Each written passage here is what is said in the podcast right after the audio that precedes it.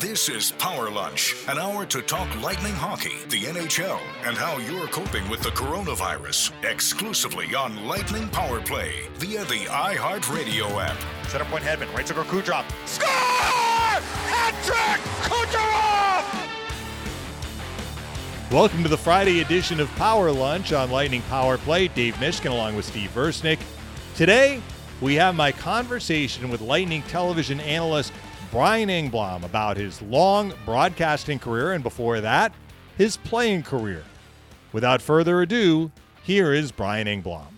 My guest today has had two careers in hockey, both of them really interesting. Brian Engblom has been the analyst on Lightning Telecast since 2015, but he has been a hockey broadcaster since the early 90s and along the way he's done a ton of work on national broadcasts. But of course before that he was a player. And early in his playing days in the late 70s he was a part of those great montreal canadiens teams that were one of the greatest dynasties in nhl history. So we're going to dive into what has been a really interesting fascinating ride today with Brian Engblom. Brian, how are you? I'm good, thanks. Yeah, it seems like that that playing career was a hundred years ago, Dave, but it wasn't quite that long ago. well, some people say that the middle of March seems like a hundred years ago when we yeah, paused no the season. So everything is relative. Yeah, really. So going back to the beginning, you were born in Winnipeg and you grew right. up in Winnipeg, and it's typical then you were born in the 50s and now i think for any kid born in canada to play hockey and to get into skates how old were you? Do you remember when you first learned to play and learned to skate? Uh, i think my dad would take me skating when i was about three years old. Um, obviously he'd be holding me up. Um, i started playing on my own when i was about five. I think i started playing house league when i was about five. So it was outdoors. We had an outdoor rink uh, a block and a half away from from my house, so that was terrific. I could go spend all weekend there. Um, even after school, I'd go right after school, go home, take my books, grab my skates, go skate till dinner, and then come home for dinner. And if I didn't have any homework or whatever, and there was ice available, they had two sheets. They had one for the games and for hockey players, and the other one had no boards on it. It was just a big frozen piece of ground right next to it and but it was certainly was good enough for skating. And then a few years later, they put boards around it as well. Um, so there was usually ice to skate on. So I skated outdoors. I never really played indoors till I was nine. And Winnipeg can get cold. we yeah. definitely know that. I guess when you're five, six, seven, eight, you really don't care how cold it gets, right? No, no, it's right and we would we would have ice from early November, sometimes depending on the winter, sometimes late October until probably Valentine's Day, um, and then it would start to get iffy after that. Sometimes it went much later than that too. You never knew, um, but the ground stayed frozen a long time. I mean, I went skating when it was 25 below sometimes, and and just had you know a, a, a toque on and uh, dressed warmly and um, big mitts uh, I remember a couple of times where I'd be I'd get angry because when I'm just learning how to you know take a slap shot, the stick you'd be out there for hours and the stick would get so brittle the stick would break, and then my dad would go, "Oh no, another one," you know, and because they're they're expensive, and I think I think I remember when I was a young teenager. This is skipping forward now. I think he paid like 65 bucks a dozen for for my sticks uh, but you know, at the t- time, obviously, it's all relative, and and uh, didn't have a lot of excess money for hockey equipment, and I had to be careful with my sticks. But hey, when it's cold out, they break that much easier. See, what I took from that story, I was curious to hear about the sticks, and it makes sense. But in a rink with no boards, where you're practicing slap shots, you really have a major incentive to hit the net, right? Because if you miss, it's like yeah chasing the ball into the next yard, right? Yeah, that's true. Well, I had to stick with the yeah with the on the main rink for the most part for that. But yeah, when the nets were up, that's right. And that's the other thing too. It can be incredibly frustrating because by January the snow is you're shoveling the rink and you help shovel the rink a lot.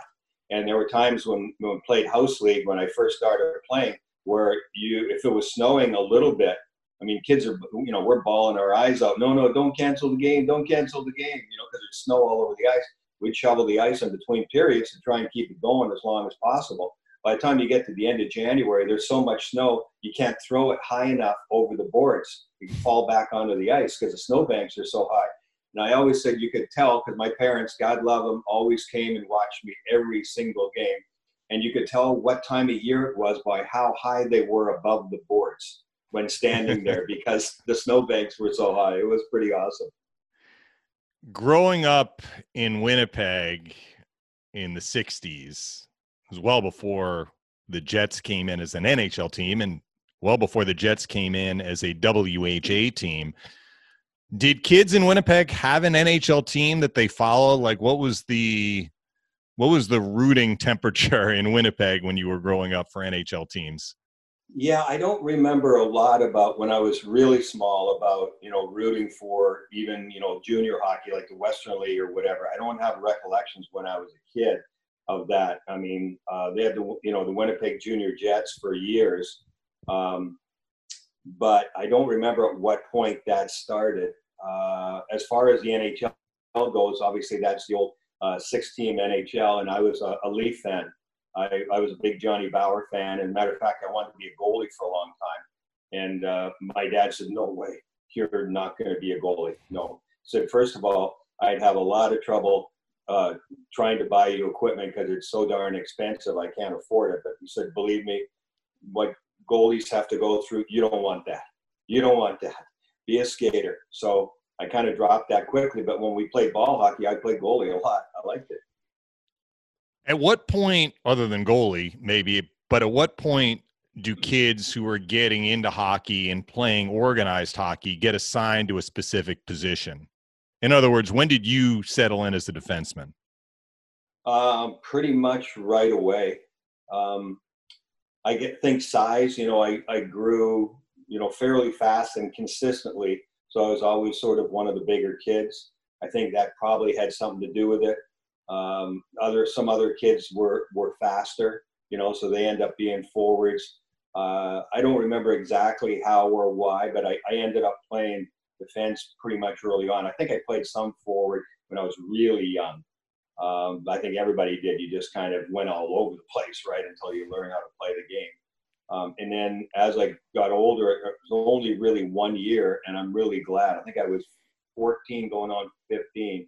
I had a uh, a coach in Bantam who said, "You need to play some forward." He was an experienced coach, he said, you need to play some forward so that it'll get you skating more, it'll get you handling the puck more, and it'll also give you an appreciation for what they have to do and where they have to be.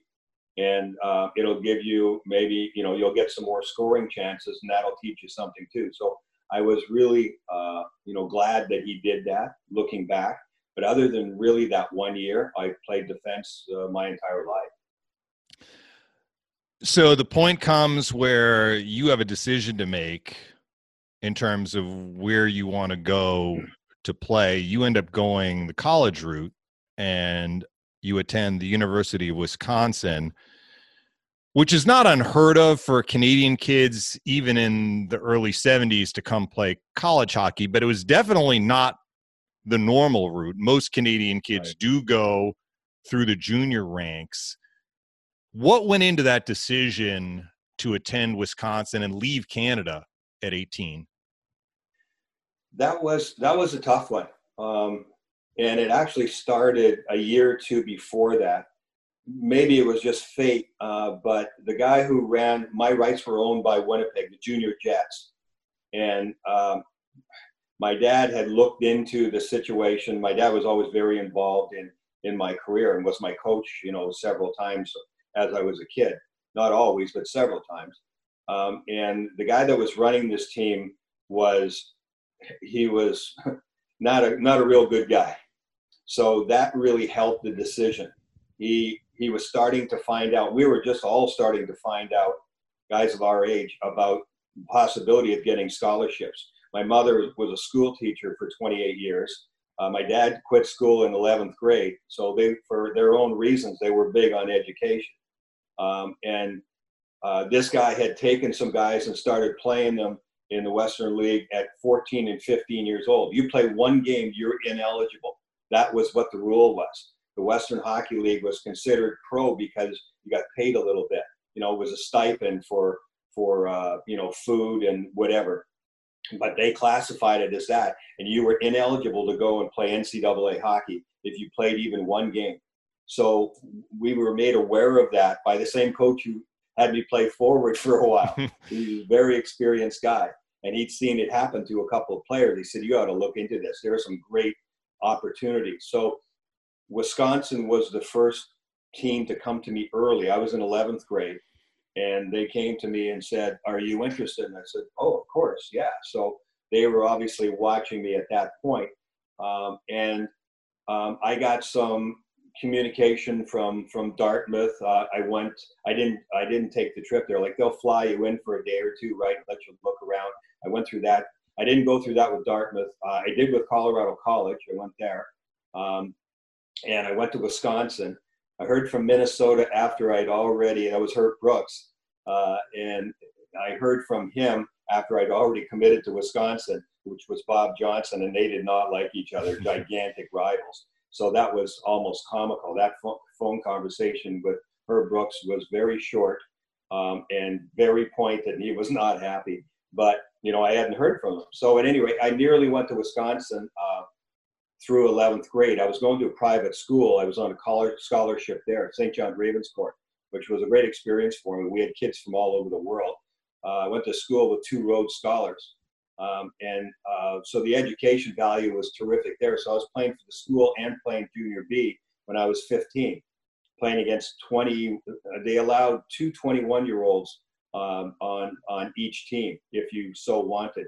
So I'm playing against guys five and six years older than me. That was that was a tough experience. You think you're good, and you you find out that you're you're not a man yet, and you run into a guy who's 20 years old, and you end up on your backside even though when you initiated it, you know, so went through some of that. It's a quick education.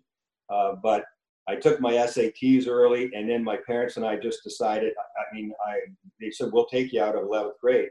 We just decided that rushing it was not going to be a great idea. Didn't want to be struggling and affect my hockey, affect school, everything. So I I, I left the, the Ravenscourt and went to public school where all the rest of my friends were, and I enjoyed that. And then I played. Uh, uh, Junior A Tier 2 league for the Winnipeg Monarchs. So uh, when you play Tier 2, it's not like the Western Hockey League. You don't get any funds at all. So um, I, Cam Connor, who went on for a pro career, he played against him. Murray Bannerman was a goaltender at uh, in for St. James, and Murray was one of the examples of I said that got ruined by the Winnipeg uh, coach and GM.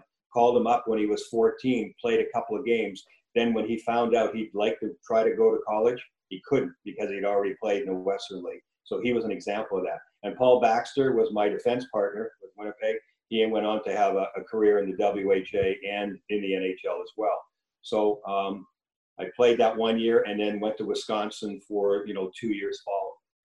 It's interesting you had a chance to go after your 11th grade year because Wisconsin won the NCAA championship in what was your senior year, 1972 73. So you arrive as their defending champions and you got to wear that mantle, right?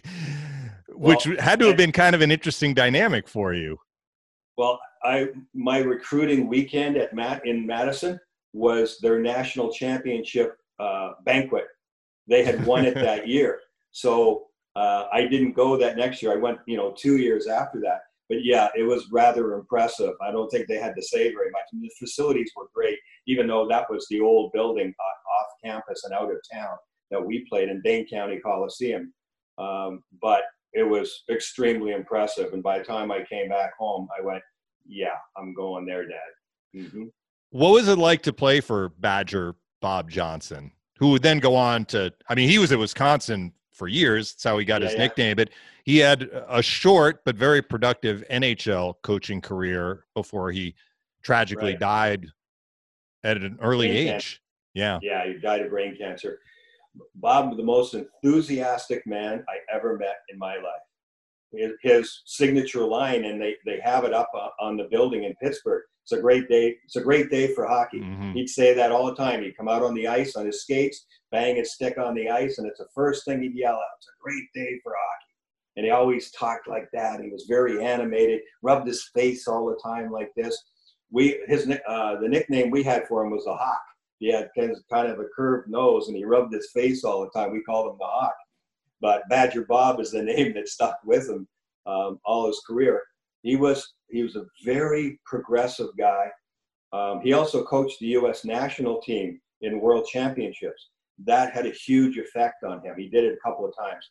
So the Czechs and the Russians absolutely fascinated him long before we started having very many Czechs and Russians come over and play at the pro level, and certainly not at college. I'm sure he would have loved to, but it, it just wasn't happening yet. He was ahead of his time. Uh, we, one of our power plays was the Czech power play. That's what he called it. We had two power plays. One was the Colorado, the CC power play, the Colorado College power play, which he'd seen and coached against for years. And uh, that was a certain system. The other one was a Czech power play. And he'd say, all right, you guys, this unit, go out and run the Czech power play. So loved the Russians, loved the way they played, the puck possession game. Um, he was impressing that on us when you know everything was north south in the in the National Hockey League and at every level and wingers on the board, centers in the middle, defense don't get up on the play that often. He was he was already very progressive about that. You could regroup, uh, you know, defensemen keep your feet moving, get up on the play, join the rush. It, it was great. Um, he was overall, you know, a good tactician. He was a good matchup guy. I'm talking at the college level now, and um, he just liked that progressive play and a lot of action. Because of that, we were, I think, a real fun team to watch. Now we didn't win um, either. We lost to Michigan State both years. I was I was there at Wisconsin, and uh, that still sticks with me. but uh, at any rate, um, it was it was a really fun experience. I don't think he had he wasn't like a great coach. I didn't I didn't learn a lot from him about the position of playing defense. Uh, but this was the team game and a different way to look at the game at the time, and it was it was terrific. You arrive in 1973, and after that first season, you're drafted by the Winnipeg Jets in the WHA draft in 1974. The next year, you would be drafted by the Canadiens, and that's the route that you took, obviously. Why did you choose not to sign with what was your hometown team? Yeah, I was, drafted 22nd overall by in both leagues. Kind of funny. Uh, should be a lucky number for me. Um, you know that it was so strange. I didn't even know until the next day I'd been drafted by the Jets. Nobody contacted me, and then somebody told my dad, and we both went, "What?" I, I didn't even know. So that kind of tells you a little bit about maybe the disorganization uh, that they had at the time. Bobby Hull was playing there, and they had good teams for sure and I was stunned. But I also knew, and my dad knew, say, yeah, you're you're not ready for that. You're still ad- adjusting to to the college game. You know, like by the end of my my freshman year, um, I, I, had a good I had a good year, um, but uh, I knew I wasn't ready for the pros. So it was it was a pretty easy decision. But I was quite frankly stunned that I was basically drafted, you know, underage by them. Um, so I just I just let it go, and and uh, I knew I needed at least another year. So when I got drafted by Montreal the following year, um, I was I just wanted to go. I wanted to give it a shot. I'm not sure I was that I, I wasn't ready for the NHL. That's for sure. I found that out pretty quickly in training camp. But I think I was I was kind of bored with school, you know, to be honest with you. And certainly people are saying, "Hey, just just go," you know. But people tell you a lot of things. When I went to college, people, you know, around the city of Winnipeg would say, "Hey, if you want to be a pro hockey player, don't go to college. Guys, you know, just don't make it." So, you know, I went against that. I was willing to do it, and then um, so, but I felt like, okay, you know, if I have to, you know, start off in the minors, I'm okay with that. And uh, it was as soon as I got to training camp and training camp was over, I, I saw exactly the kind of work that I had to do. you experienced earlier early in your career a lot of winning a lot of winning. And we're going to go through that. But i was curious to note that wisconsin won another championship and they won the championship in 1977 which had you stayed would have been your senior year right when that happened i mean hindsight's 2020 of course and you enjoyed a lot of winning but was there any part of you that was nostalgic and and thought sure. maybe had I stayed, I would have been a part of that team. Yeah, uh, there's no doubt. Um, I I loved it. I loved my time at Wisconsin. I have encouraged so many kids over the years, whether it's go to Madison or whatever, to go down that route. And you know, I've been asked a lot of times by parents and by by players since then. You know, coming of age and getting to that age, absolutely do it. It's a fabulous route to go um, and you'll really enjoy yourself. And it's really good hockey. I mean, now the hockey it speaks for itself. You know, you have tons of guys drafted all the time, but that was the fear: is would you get drafted high enough for it to make a difference? You know, and so I got drafted by Montreal 22nd overall, and they said, "Well, are you going to leave school or not?" Right. So um, that's the other trick to it. So you're kind of playing both ends against the middle. I said, "Well, I'll go, but only if I'm drafted high enough. I want a contract. Otherwise, it's crazy for me to go. So I had a guy named Art Kaminsky, who was my first agent, who went to school with Ken Dryden. So he was the first guy, to the best of my knowledge, that really started recruiting good hockey players all across the college level because he understood the process. And he quietly talked to Montreal behind the scenes and said, yes, he'll leave if you give him a contract but otherwise, no, we're just going to stay in school. So he was kind of moving forward. He said, yeah, they'll give you a deal. So I went, okay, tell them I'll go. This is before the draft. So I did get drafted. Otherwise, they would have tried to maybe take me third or fourth round. 22nd was early in the second round at that time because there were only 18 teams. So um, that's kind of the, the, the, cat and mouse game that you play.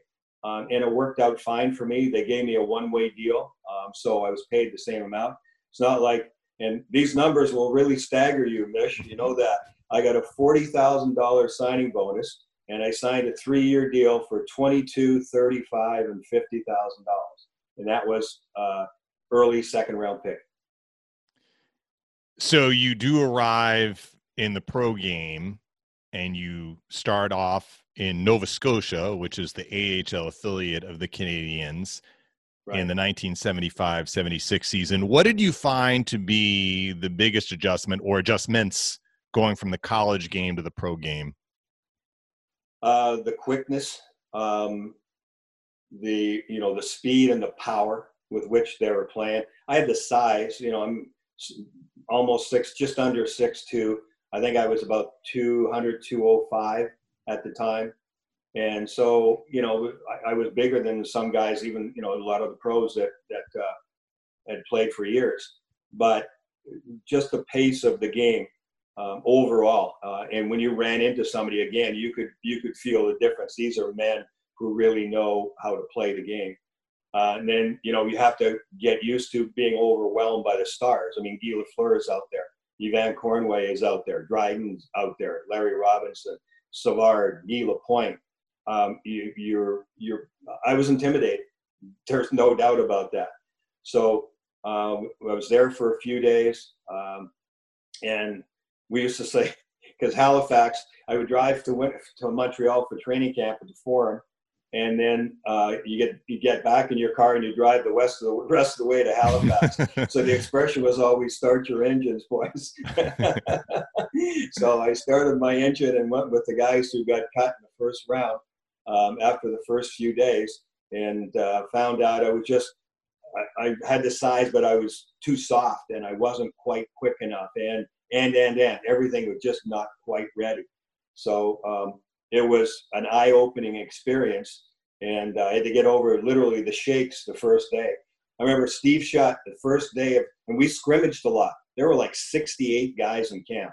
There were, you know, huge camps. So we actually scrimmaged pretty well the whole time. Very few drills, a lot different than today, because uh, and we would just play play games twice a day.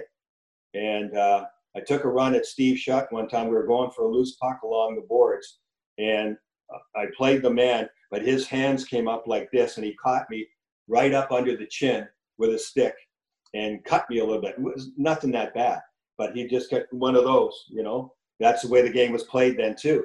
So I went, okay. Uh, there was no fight or anything. Game play went on. Afterwards, great of him, and Steve and I are still good friends to this day.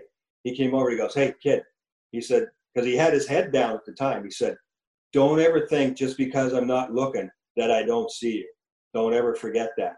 And obviously, I haven't forgotten that because I I kept that in my mind the whole rest of my career. And believe me, it was an important thing, especially when he ended play went in to play the Flyers a few years later in their building.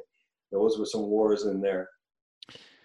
1975-76 would be the first season of four in a row that the Canadiens would win the Stanley Cup. One of the greatest dynasties in NHL history. So their NHL team, they had been good already. They had won cups in 71 and 73. They were a dominant team. Right. But what was interesting to me, and I didn't realize this until I went and looked it up in preparation for our talk today, was that Nova Scotia won the Calder Cup in 1976 and 1977. So you won right. two Calder Cups during your time with Nova Scotia. And I guess what struck me was their minor league team was that good too.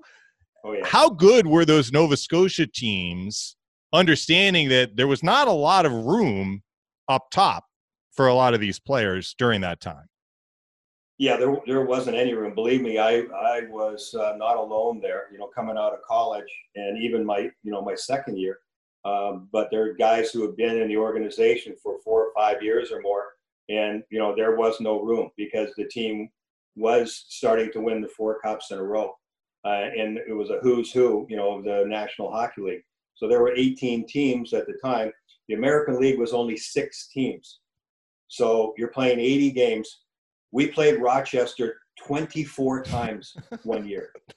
16 regular season plus the preseason, plus we played them in the playoffs. Imagine that 24 times. And I'll bet you we cleared the benches in 17 games. It was that's the way it was, you know, in the 70s. It was crazy. It was stupid. But it was there was so much brawling going on and they were probably the second best team in the league. Hershey was pretty good too, uh, but Rochester was was Boston, and of course Boston affiliate and a Montreal affiliate. Say no more. You know that's been that's been the way it is for for generations. So yeah, so my first four years pro, I won two officially won two Calder Cups and then two Stanley Cups. So this is like, hey, this is the way life is. This is awesome. you play all the way until June, all the time. But yeah, we had a very dominating team. Al MacNeil was our coach in Nova Scotia, and he really was the best coach overall that I ever had because he uh, to teach me how to play defense and how to play it at the pro level, what was important. And you know, he didn't use kid gloves all the time, but he he I really liked him. I really he was the best coach that I had. And so I, I learned a lot and grew a lot playing for Al, and I owe him an awful lot because of that. Um, he wasn't fancy like Bob Johnson was when it came to the overall offensive game because he was an old style defenseman himself for years in the National Hockey League. So that's the way I was taught to play in many ways. And yeah, I you know I had my points and stuff, and things were working out well. And I remember him saying to me at the end of my my second year, he said, "I remember when you came into camp. He said you were just big and soft, and you weren't even close." He said you were probably farthest away of anybody in my training camp the first year and now look at you you know you're you're the the guy that's going to be called up the first and i ended up you know um, uh, winning the eddie shore trophy as the best defenseman in the league that second year and made the all-star team so he said you, you know you came a long way but it's because i listened to him and and applied it and it was, a great experience for me although the fighting, you know, I'd never really been in a lot of fights playing in, in junior. Of course, college, you don't fight. Um, so that was an experience. Uh, John Wensink in, included. Mm-hmm. And I'll just throw in this anecdote. You know the name Dave very well. Uh, he was a little crazy. He this was, and it was in Nova Scotia. We got in a fight, and we're throwing him. We end up down on the ice, and my hand is right here, and he bit me on the wrist. So when I got up, he didn't puncture the skin, but you could see all his teeth marks on top and on the bottom. So I just went to the referee and went see, and you know he gave you're you're out of here. So they wanted him suspended. I can't remember if he got suspended or not. I think he did for a couple of games. But Al MacNeil told me later he called the commissioner of the league and he used to yell at him all the time. So Al's laughing while he tells me this joke and, and this story, and he said, "I don't want you to, you know, I don't want to put any pressure on you. No, no, no. I know you don't want to do that. Uh, you know, Wensink, you don't have to suspend him. I just want you to send him to the dentist and have all his teeth pulled. How about that? And I laughed like hell. And I'll, I'll, i think it was Jack Butterfield was running at the time, and I guess they both just busted out laughing after that. That was that's my John Wensink story. Although I got a few others after that. well, you mentioned that you were told you would be the next call up, and yeah. in the spring of 1977, you are called up, and it's not for like the second to last regular season game in a meaningless game. This is the playoffs. Right. And this is the year that the Canadiens only lost eight games all year 76 77. Yeah. So, what were the circumstances that led to your call up? You played your first two NHL games in a playoff series on this team that's in the middle of a dynasty and maybe is the greatest of those four cup winning teams. What was going through your head as you got ready for that first game? sheer fear and panic for sure. Uh, yeah, it, that pretty much explains that they lost eight games all year. And that is the team that a lot of people pick as, you know, certainly one of the greatest of all time. You know, yeah, the Edmontons and the whatever, Detroit in the 50s, all that. But yeah, they lost eight games all year. So no wonder, you know, it actually made you feel better in some ways. You know, you're, you're toiling away in, in the American League and going, like, where am I going to fit in? They don't lose. You know, why are they going to make changes? I think I got two preseason games at the beginning of that second year. And then the only real, the first real game I played was in St. Louis. I got called up in the playoffs. There were a couple of guys got hurt, and then um, I think two more got the flu. So, and virtually half the team had the flu. So I got called up to St. Louis. I remember Al MacNeil calling me saying, "Hey, you're going up." I was like, "What?" he goes, "Yeah, here's your plane ticket. Get to the airport, whatever time it was." I get to St. Louis, and uh, it was weird because uh, the team. I get to the hotel. I think it's right around noon or one o'clock, and all the players are in the lobby. They're leaving the hotel. There'd been a small fire in the hotel, so they actually had to change hotels that day in order because of the fire. So all this confusion and okay, I just get with them. I put my head down on the bus. We go to I don't remember which hotel we ended up at. And so, yeah, I played that night in St. Louis, and I, I was just stunned. I'm just trying not to make mistakes, and that, especially on defense, I mean, you make a mistake, uh, and obviously it shows pretty quickly. You don't want to get beaten one on one, and you know you can't give the puck away up the middle. All those things. Um, so I don't remember how many shifts I got. I remember I got a penalty, and uh, I came flying out of the box, and there was a partial breakaway down the far the far wing um, and I was able to get there in time and cut it off. That's the only thing I remember about the game of something that I did good. Um, but I probably, you know, really didn't play that much. But the, the, interesting thing is, and people said that to me before, well, you got to play on one of the greatest teams ever for sure. And that's true. But the flip side of that is the fear because everybody is so good, you don't see that many mistakes. When you make a mistake, it stands out like a sore thumb and that's the way you feel that's the way i felt so i always felt this incredible pressure to not you know don't make mistakes don't make mistakes don't make mistakes do it the right way. And so that was pounded into my head all the way along. And so i felt a tremendous pressure in montreal um, all the time not to make mistakes because the team was so good and i felt like everybody be staring at me.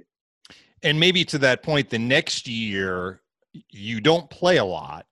And the main reason is I'm presuming you're up and you're right. on a lot of nights the extra guy. You only end up playing 35 regular season games in 77, 78, seven in the minors, 28 with the Canadiens. Was that a difficult adjustment for somebody like yourself who had been used to be to playing regularly? That was that was ugly. That was that was the toughest year of my entire career for sure. Um, because yeah, I was in the press box a lot. You know, the professional practicer. I was the you know the seventh, eighth defenseman, depending on Rick Chartrand was technically a defenseman, but he played up front pretty well all the time because Scotty didn't really trust him on the back end. But he could drop him back if he needed to. So yeah, that was sitting and watching. I think it it, it hurt me. Um, and there were several times that I came this close to asking for a trade because I was starting to see players that I played with and against in college, um, and even you know guys that I knew from Winnipeg already in the league that I knew I was as good of back then, uh, you know, as good as them, and they're in there playing, and and I wasn't. So I was really frustrated and depressed at times, angry at times, everything. And I remember I, and it wasn't easy. I remember skating up to Scotty Bowman after at a morning skate when I found out that I wasn't playing. Um, I just skated up beside him. I took a deep breath because I, you know, I never talked to him. You know, we never really had much communication at all. I said, I, I just want to know why I'm, I'm not playing. And I remember he just turned around and barked at me, and, and he said he said something to the effect of, "Oh, you think you're pretty good, huh?" And I went. My reaction was, "Well, if I don't, who's going to?" And I just skated away. He didn't say anything, um, which I didn't expect him to. But I was just trying to stand up for myself, and my heart was beating out of my chest because I'm not geared that way. I don't normally do that. Uh, but I did play a couple of games um, after that, so he gave me a chance. I think, and you know, you look at Scotty's history. I think you know he he respected that fact, and he knows nobody wants to sit and watch. So at any rate, it was it was a long year for me, but at the same time, the team's winning. Got to play a little bit, uh, only a couple of games in the playoffs, and yeah, you win the cup again, and you're in a parade. Yahoo! Not bad, not a bad life. Things changed for you the next year 78 79 you're a regular. Now bill nyrop retired unexpectedly and abruptly. Was that a, a big factor in the door opening for you or were other things shifting as well in addition to maybe you maturing as a player yes it was all those things but you make a great point um, it was shocking we were in training camp some mid training camp or the end of training camp and we're at the practice rink one day. Something was some event at the forum, and uh, we're out on the ice. We're about to start, and it's past you know 10 o'clock, whatever practice. And it was like 10 after. We hadn't started yet. Bowman wasn't out on the ice, and we'd seen Billy Nyrop walk in late, and we're all kind of laughing at him, like, "Oh, you're going to get fined. You know, you're late. You'll never make it in time." Well, it's longer and longer, and we're skating around. Next thing you know, we see Billy leave and then Scotty comes out on the ice and said, uh, Bill Nyrop is going to retire. And we're all like, you know, what? I mean, that's the way it was. He'd obviously, Billy was a very thoughtful, very quiet guy, really nice guy. And he was like the other guy, uh, the big three, Robinson, Savard, and Lapointe. He was the other guy. And so that top four, those two pairs played a lot. Billy Nyrop was a hell of a defenseman. He's a real stay at home guy uh, incredibly strong.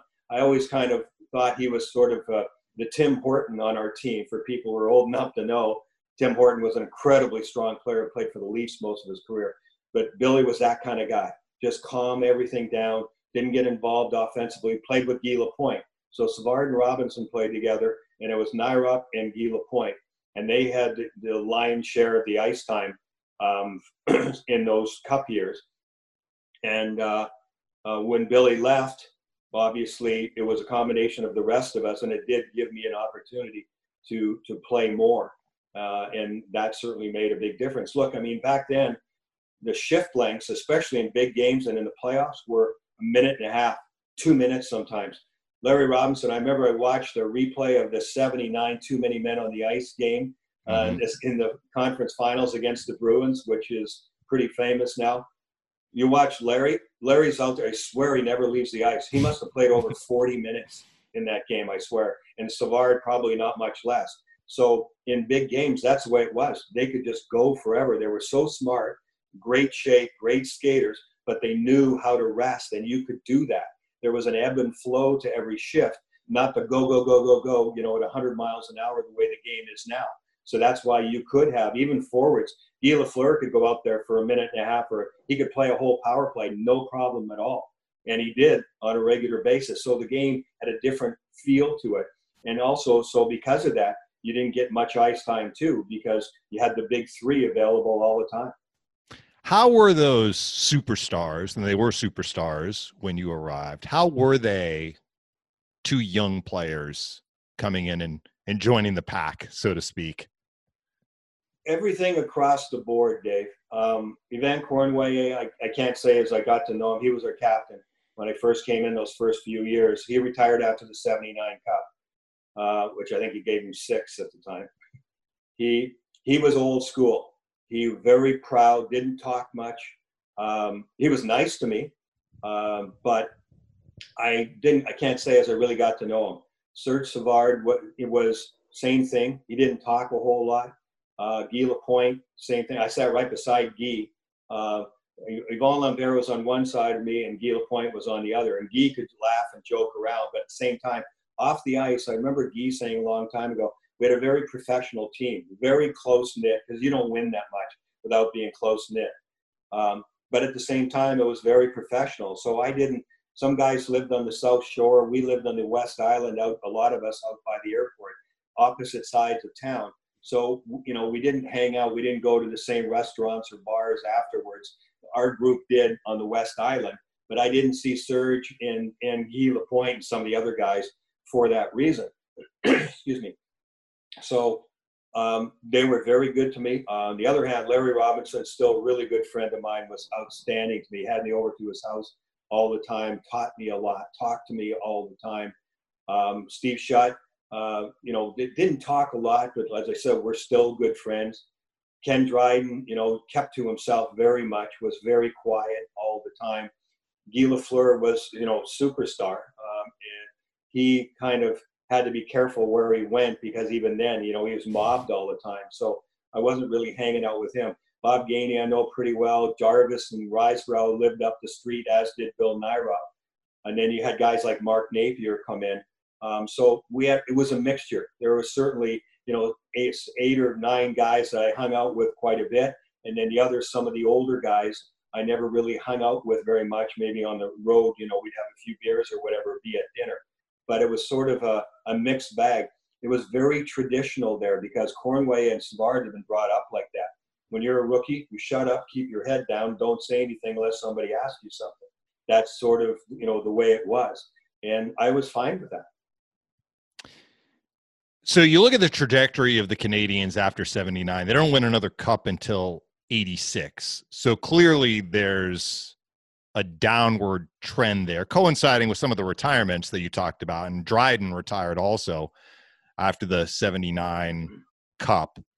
Right. But when you look at the teams immediately after the 79 Cup, and you were there for three more years, the regular season record was really good. The Canadiens led the league in two of those three years and finished second in the other year, but not much playoff success. Only one playoff victory in those three years. Do you feel like you may have left some cups on the table there? Understanding that was as the Islanders were starting their run also.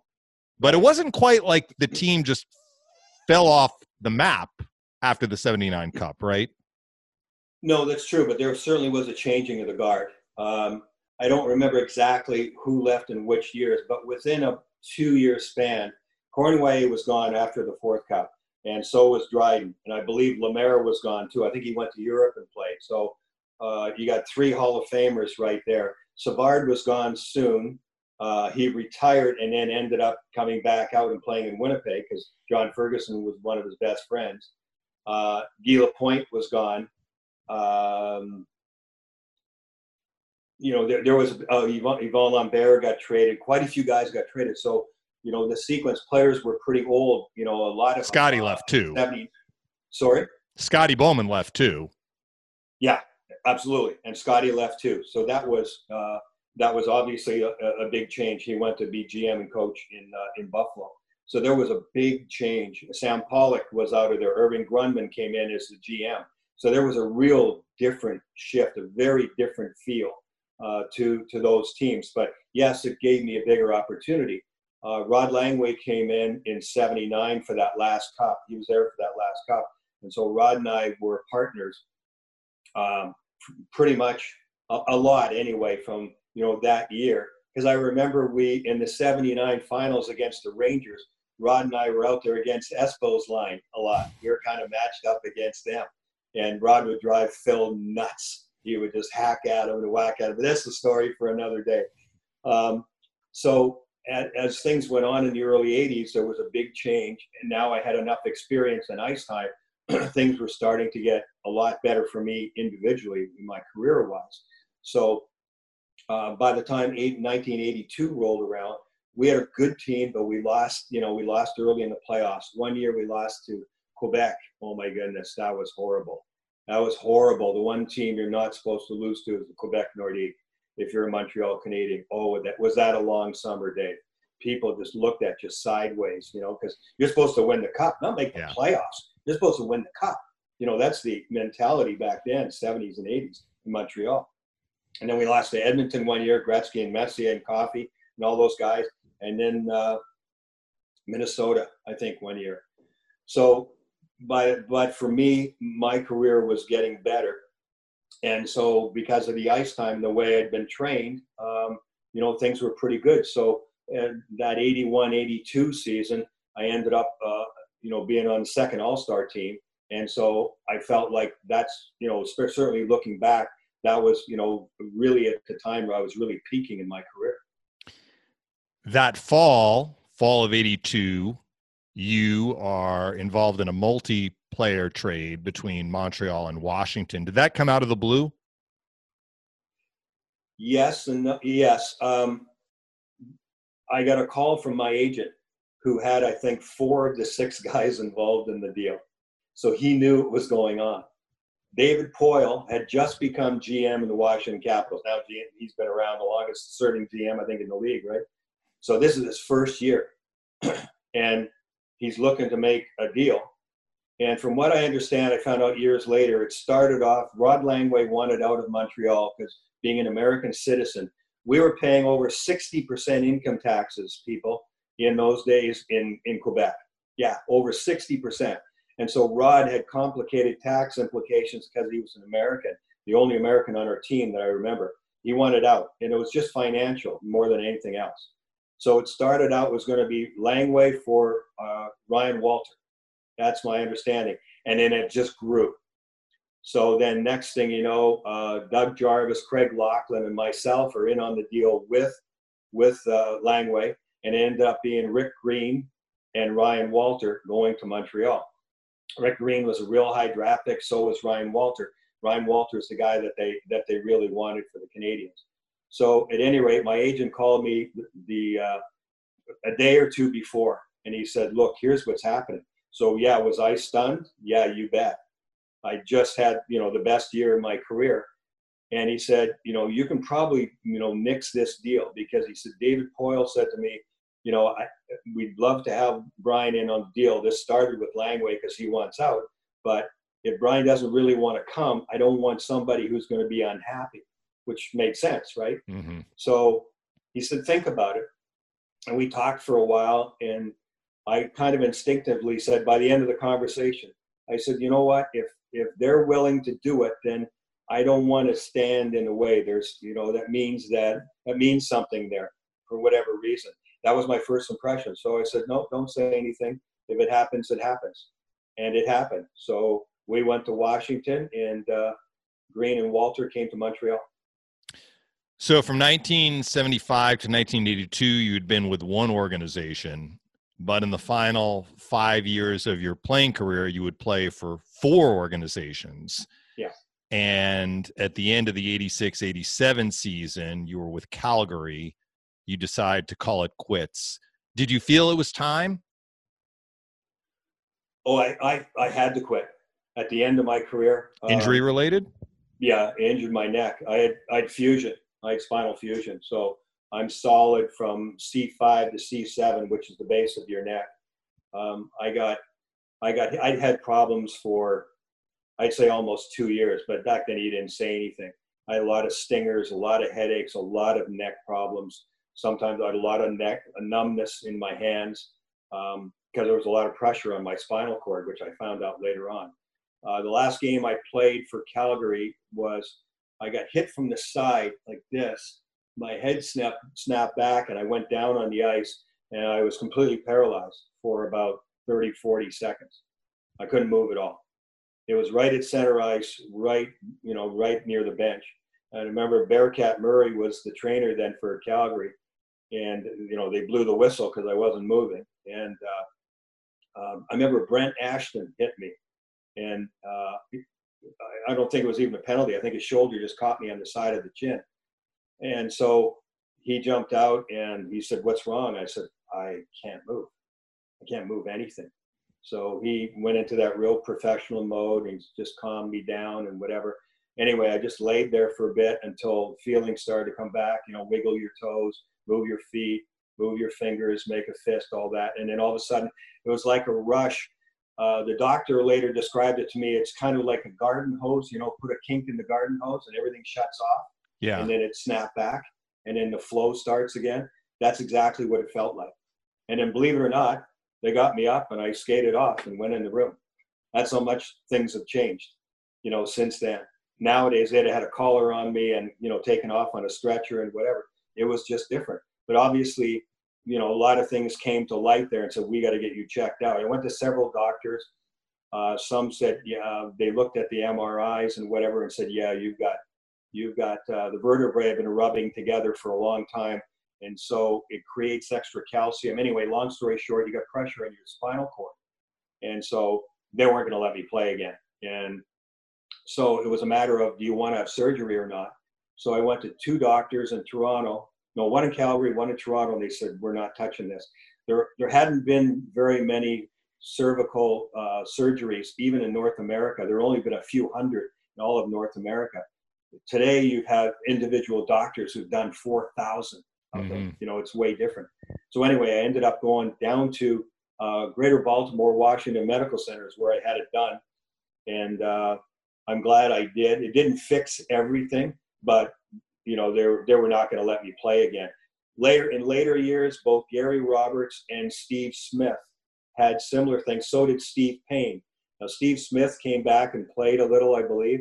Gary Roberts, of course, came back yeah. for quite a while. It was a great example but already the you know the science had come a long way. So uh, yeah, there was no way I was I was coming back after that. So it was a very abrupt end. I would love to have played for another two or three years, but you know I felt fortunate to play.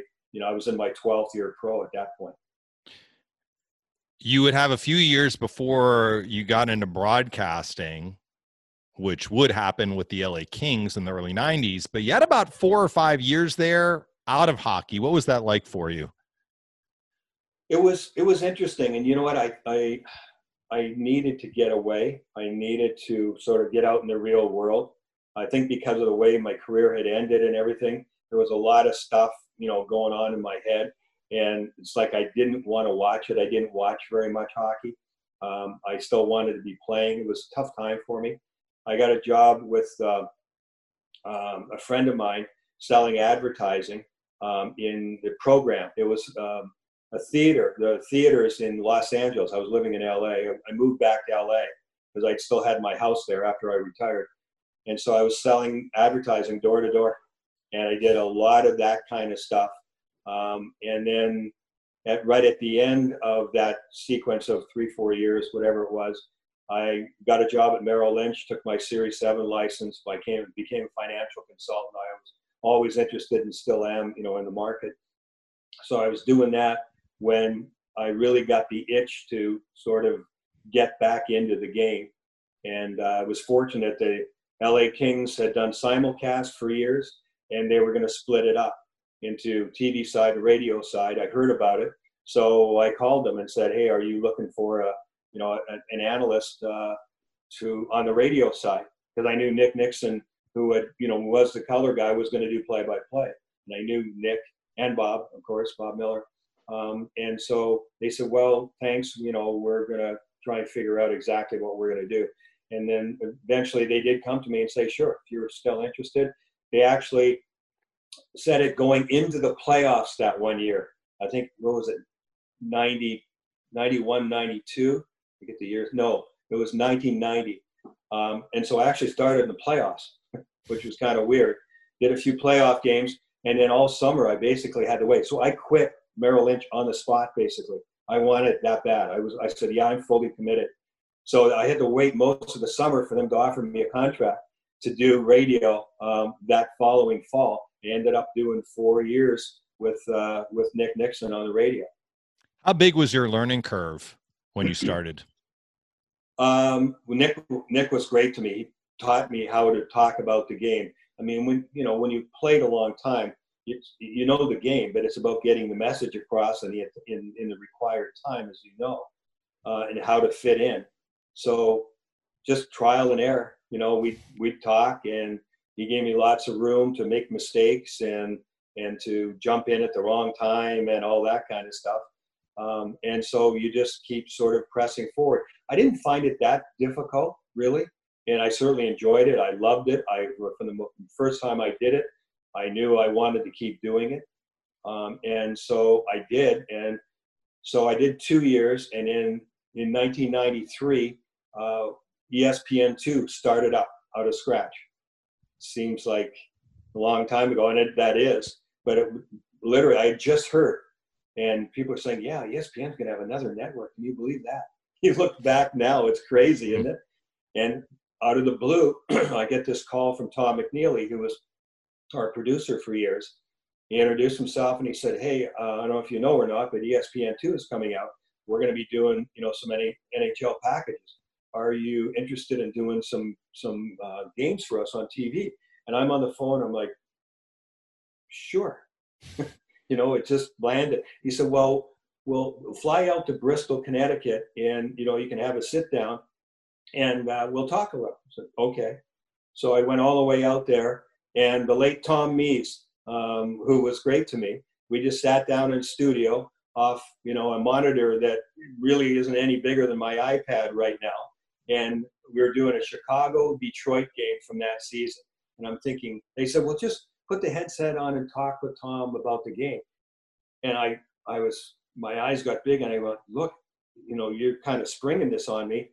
You know, it's summer. I haven't looked at anybody. I don't remember who number 14 is for Chicago off the top of my head, yeah. you know, the way you have to, right, when you're doing a game. And they said, well, don't worry about that. We're not worried about your memory and, you know, whether you can. And I'm thinking, okay, well, that's great for you, but that's how I do my job, right? Is reacting and knowing the players' names. Anyway, we talked and we did a little bit of whatever, and two bosses literally were standing, leaning over, watching us. so no intimidation there, right? The weird thing was no stand up on camera, no nothing, which is you know what I was wondering about. None of that. Don't do an interview. Don't be interviewed. That's all they wanted. And then of course we talked a little bit. So I remember flying back thinking, eh, I'm not going to be doing TV anytime soon. And so then I get another call from Tom a few weeks later saying, hey, we'd like to use you in a few games. I'm kind of the same way, like, really? Okay, great. so then the Kings were really good. I missed actually, I think I missed about five games of radio that year because of partly because of travel. You have to come in the day before. Yeah. Nick was great about it. The organization was great. They saw it as a positive for for them and of course for me. And so I did. I think six games. Um, So that would be my third year of broadcasting, and then another six or seven games the following year in the same sort of format. And then I signed a full time deal in '95 uh, with with ESPN and left radio. There are significant differences between being an analyst on radio and an analyst on TV. And the simple way to put it is you're just juggling a lot more balls on television because you're talking to the producer, you're talking to the director, you're lining up highlights to talk about later. You have to worry about that when you're doing radio. And also, you have more time usually on television to talk. What was that adjustment like for you going from radio to television? It was terrifying. It was like being at training camp uh, that first day with Montreal Canadiens. Uh, again, my first game was actually in Tampa Bay and it was the Gretzky brothers playing against each other. And it was with Tom Mees again. I was petrified. about the on-camera stuff when you first come on the air and you know you tee up the game, um, and that's all I thought about. You know, the game was sort of I, I did the homework, and but trying to figure out how to deal with the replays, and I had no idea about how to really communicate very much while the play is going on. Of course, you know, because you don't do that in the radio, nobody to talk to. Um, so I was just reacting to whatever replays they put up. Then on top of it, um, they told me right before the game, oh, by the way, um, at the first period is ending, we need to probably take the headset off early, run downstairs. You're going to do an interview with the Gretzky brothers. And I, I just about vomited right on the spot. I had never done an interview on television. I'd done them on radio, but it's a totally different thing. Yeah. And I remember Mike Roth, the producer, he could see I was, I was upset. And he said, So you haven't done this before? I went, No. And I wanted, I, I, I tried to talk talk him out of it. He said, No, no, it's already done. This is a great thing. It's going to be great. It's a Gretzky brothers. And I'm thinking, Oh, yeah, great for you. so I go downstairs. He said, Don't worry, I'll talk you through it. Well, you, as you well know, that is something you really have to get used to, right? As somebody in your ear in television yeah. uh, talking to you while you are talking, setting up what's happening next. I was sweating like the guy on broadcast news, you know, and it was Wayne was sitting, it was a weird setup. Wayne was directly to my left and his brother was beside him. So it wasn't like opposite them. We were all yeah. in a line, which was weird. Anyway, I get through it and I stumble through it. And afterwards, I'm like in shock. I wanted to go to the front door and leave the building and never come back. Never mind the second and third period. That's how shaken I was after that interview. And I thought, oh my God, I'm they'll never have me back. Now I was shaken right to the core. I don't even know what I said the rest of the game.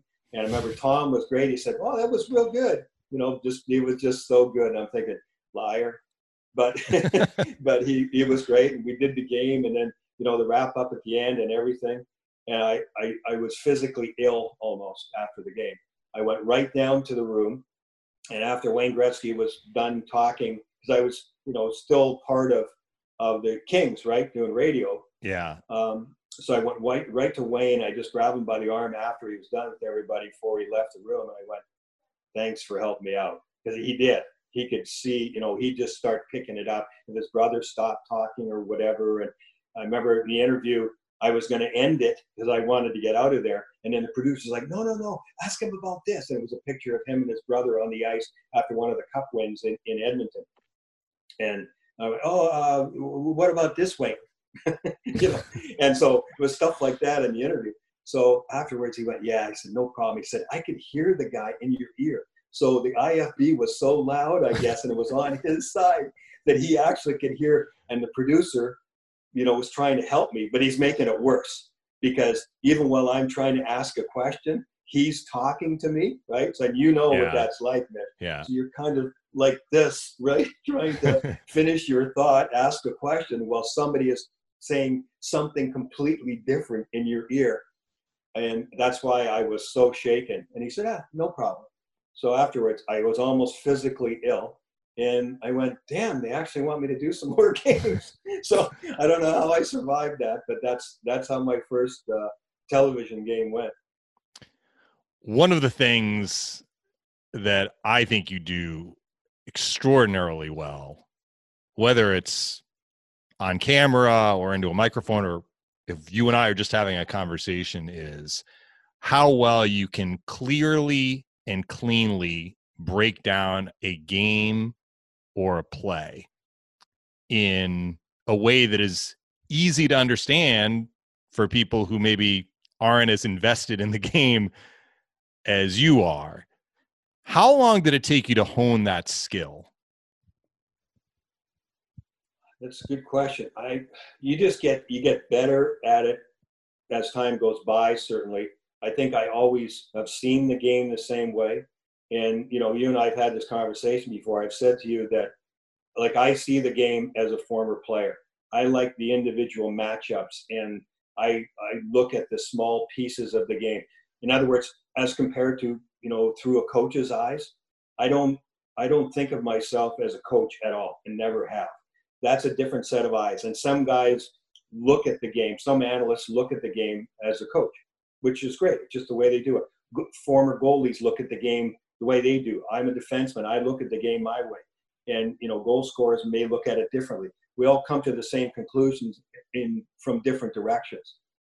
So I look at it my way. And so I've always seen the game. And then, yeah, the trick is to try and get it done and explained in the time frame that you have and that's always the trick and so every night you kind of battle with that and some nights even still this past year i'll come home and go that one didn't go as well. I didn't get through what i really wanted to. And you know there are a lot of things going on in television voices in your head and you got to get the break and and and. Um, but learning how to talk to the producer and and uh, Brad Bartle and Rob Aller are terrific, you know, for, for us working with Fox here, the Lightning, um, that I can talk to them and they understood, you know, they learned to understand how I see the game.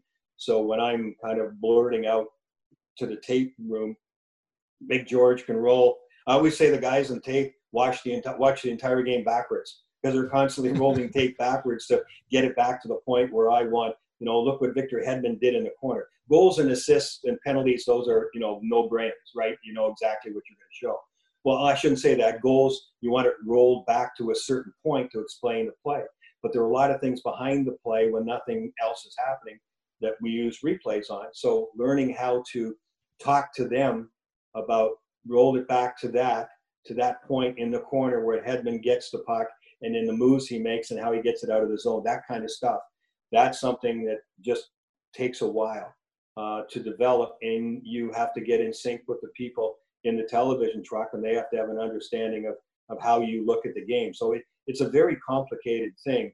As you know, you know people have no idea really what goes on behind the scenes of a televised game, the stuff that, that's going on, and then of course you you have audio difficulties and and things sometimes where one person can't hear the other, and it's just stuff that you have to work through, right, and still get the game done. I don't know if there's an easy answer to this question, but if I were to play back that Tampa Bay LA game from whatever the mid 90s and you heard yourself then, in what ways have you improved maybe the most as a broadcaster from the early days? Well, that communication that I was just talking about, I had yeah. none. You know, I didn't know how to do it. And that's a huge, huge part of my job is being able to control what I want to talk about, things that I'm paid to look at and show the audience. Um, a good example is too many men on the ice or a bad line change. Bad line change is a good is uh, that leads to a goal against for either team. If you have the look, and then the guys in tape have to look and see if they have it right. You don't always have have it the right camera in tape sometimes in order to you know to say well we don't have that. So then you have to improvise on the fly. So that has led to my ability to show the game the way I see it through my eyes, like it or, or not. Uh, that's the way I see the game, and that's the way I do do my job. So that has been the single uh, biggest improvement, and then you just refine it more and more. I think as you go on. I did finally go back and watch that game. I I'll bet you it was 12 or 14 years later. I mean, it was that long. I said, no, I'm never, never going to watch that. I stumbled on the tape and I watched the Gretzky interview and I was sweating again before I even turned it on. I was so upset, ready to see it. And it actually wasn't as bad, a big a disaster as I thought it was. you know, like they say, you know, you're never as good as you think you are, and you're never as bad as you think you are, most of the time. But at the end, I kind of went, okay, yeah, it definitely was not good. And thank Gretz for that. Um, but it wasn't as bad as as I thought it was. So that kind of went whew, after all those years of, of not wanting to watch it. So I kind of got that monkey off my back a little bit and, and moved forward. You mentioned Tom Mees, who tragically died young yeah. in a drowning accident. You also yeah. spent a number of years working with Dave Strader, who also also tragically passed away a couple of years ago. Uh, how many years did you work with Dave? And was that mostly national broadcasts? Yeah, that was all national broadcasts. Yeah, Dave Strader, great friend of mine. Um, miss him dearly. Uh, he it was the ESPN days that we both started off in, and then led to through the Versus situation into what is NBCSN now until he passed a couple of years ago. Um, yeah, did you know I've never been one to count the games. I don't know how many television games I've done in my career. Um, I, I, wouldn't have known unless you know the NHL kept records. I wouldn't have known how many games I played. But uh, I certainly don't know the total number of games I've done. I did an awful lot, hundreds, hundreds with Strader along the way, and uh, there are a lot of different crews and combinations of crews over the years, both with ESPN and then certainly with Versus through NBC. But it was more in the uh, NBC SN days that uh, I probably did the most consistent games with him. And there was a point there where we were basically the the, the number two crew to Doc Emrick and, and Eddie Olczyk and McGuire. Um, so uh, it was it was great. Um, the process of uh, working with play-by-play guys that was also something that sometimes gets overlooked. I'm trying to learn how to do my job. And sometimes I wanted to say, you know, early on to the ESPN people, I'd be with a different play by play guy, you know, almost every game. So I'm at the point, I've worked with 22 play by play guys in, in my career. So at this point, that's that's a good thing, you know, because I know how to adjust pretty quickly and get a feel for a guy pretty quickly when he's brand new to me. Uh, but in that process early on, where you think you're getting used to one guy and there's a flow and a cadence to a game, um, and you have, it's your job, my job, is to fit in. Play-by-play guy runs the show, and that's the way it should be. You're telling the audience what they're seeing and who has it and all that, and controlling the emotion of the game. My job is to fit in and then show stuff that we can along the way. Uh, that's the way oversimplification, the way I look at it. So I'm still trying to learn, and then I get thrown in with a different guy. And you know, a lot of you play-by-play guys have very different cadences, right? And and pause and have different pauses in in their voice, and you think they're finished and they're not, et cetera, et cetera. That's sort of an innate thing that you learn um, as you go along, and you're constantly changing to new guys. So um, it, it's never going to be perfect, and I think people realize that. Even if you've been together with somebody for 15 years, you know, you're still going to have that happen. You step on each other, but it's a fast game. Um, so that was uh, a great thing. Strader was extremely, you know, uh, fun to work with. Great sense of humor, very funny. We spent a lot of time together uh, away from the rink, traveled together a lot, and you're in hotels. And the, the other thing too about as you know compared to our recent years here with the Lightning, when you're national, you're coming in from the cold on your own and meeting up with your crews. So you're traveling on your own. It's a very individual uh, world sort of thing. And then you leave. And it's great to get together with them. Um, you can, you know, meet the night before, have some dinner with a couple of people, whatever, get together with the crew. It's intense. You go like hell. And then the next morning you leave, right, for the next city.